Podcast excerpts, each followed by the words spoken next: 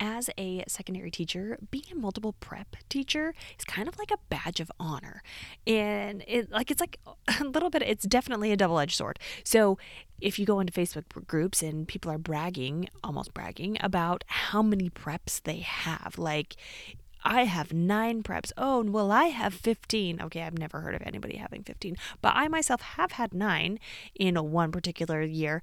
But it just seems like we are asking for help usually when new teachers are going in and they're saying, Hey, I am teaching all these preps. What do I do? How do I figure this all out? But instead, they're being hit with, like, Oh, well, that's just part of the game. That's everything we do. And then it kind of starts once again people are like bragging about it so today i wanted to go over some of the key questions to ask yourself as a multiple prep teacher so that you can be successful at being a multiple prep teacher, not just bragging about how many class periods or preps you have versus others. Welcome to the Secondary Teacher Podcast, the podcast for middle and high school teachers juggling multiple preps to get the strategies to reduce overwhelm so that you don't have to choose between being an effective teacher and prioritizing important relationships. I'm your host, Khristen Massic, a 10 year high school engineering teacher, week, we will discuss strategies, systems, and time saving tips to help you not only survive but thrive as a multiple prep teacher I don't think anyone ever really prepares us for being multiple prep teachers. It, like I said before, it does, it kind of is like this badge of honor and like oh well the everybody's doing it or only a select few and then you kind of look off in the distance and you see those people who are teaching a single prep and you're like how can I be one of them? Well quite honestly you might not ever be able to be one of them based on the content that you're teaching. So as a CTE teacher like we always had to teach multiple preps because there was not enough students to go around or not enough students to be able to have like a beginning and intermediate and an advanced class. And you can get to that point, but that could be further down the road. So today we're going to go over those questions to help you become successful in the current state of being a multiple prep teacher right now. So, your first question that you need to ask yourself is How will I set myself up for success? So, instead of just accepting that, oh, I'm teaching multiple preps, I'm going to be working as hard, if not harder, usually harder, than other single prep teachers, I'm going to be doing 10 times the work or six times the work, however many preps you have.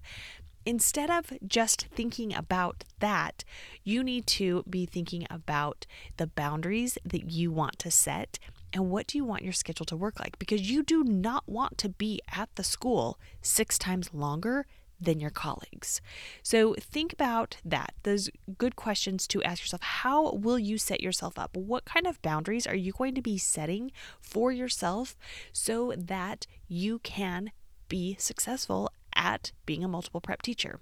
Okay, the next question is what do I want my week and days to look like. So there's two different things. How do you want to plan from week to week? Do you want to start on certain days? How do you want this to look in your general like teaching how how do you want things to flow what is kind of like your ideal week look like and then also your ideal day so what do you want to be doing in your different time slots or prep periods. And i know things can be a little bit different because we have here in utah you can get your your preps bought out. So jared has he could teach so he's got there's eight class periods, so there's four each day, and the typical teacher, your contract is for six, teaching six of those class periods. So you teach three on one day, three on the other day. Well, because of enrollment, Jared teaches seven class periods. So on one of those days, he has had his prep bought so that he's teaching during that, which does mean that he is supposed to stay longer. So he's supposed to like kind of put that either at the front or the end of the day so that he still has time to prepare and plan for those students, those that additional prep that he's taken on. So as you think about your week, also think about your day. What do you want it to look like? Is that something that you want? It does give you extra money, but then also, if that is the case, how do you want to structure that? So that you are getting the most out of your day because ultimately, my goal for you is to be able to leave the school without having to take anything with you and that you can just be ready for the next day. And I know that you may not be quite there in your season of life, but that is the ultimate goal is that you are a teacher but then you are also a person outside of school and you have things that make you great. Because honestly when you have a life outside of school, you become a better teacher because you are not spending all your hours focused on being a teacher and you can bring those insights, those hobbies, those things that you enjoy doing into your teaching makes you a real person and helps you connect better with students. So that second question is what do I want my week and days to look like?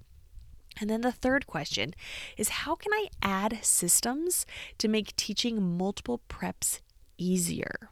So it's not going to be easy. Let's just get that right off the table because you are still having to juggle in your mind like different content.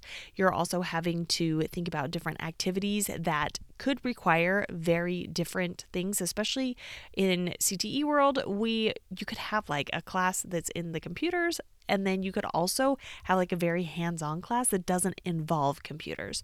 So I taught robotics, but then I also taught like a computer tech class, which was just computer based.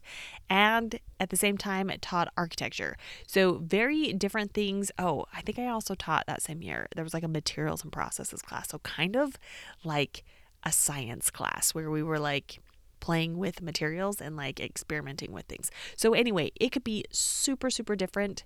And you could have just even different like facilities that you need to use or like converting your classroom into a different place. So, what kind of systems, like how do you add systems to make it easier? And take a minute, you can think about these questions. Once again, it's how will I set myself up for success?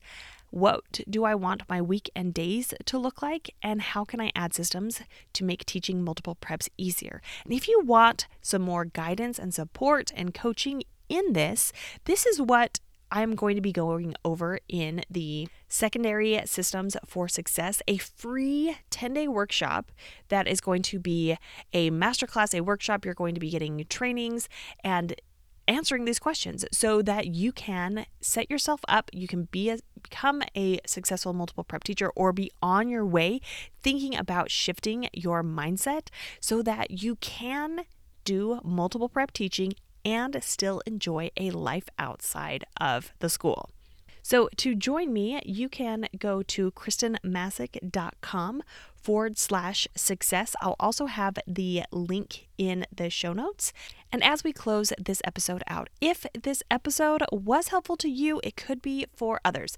To help spread the word about this podcast, especially now that there is a new name, take a screenshot of this episode, add it to your IG stories, and tag me at Khristen Massic, K H R I S T E N M A S S I C. Until next week.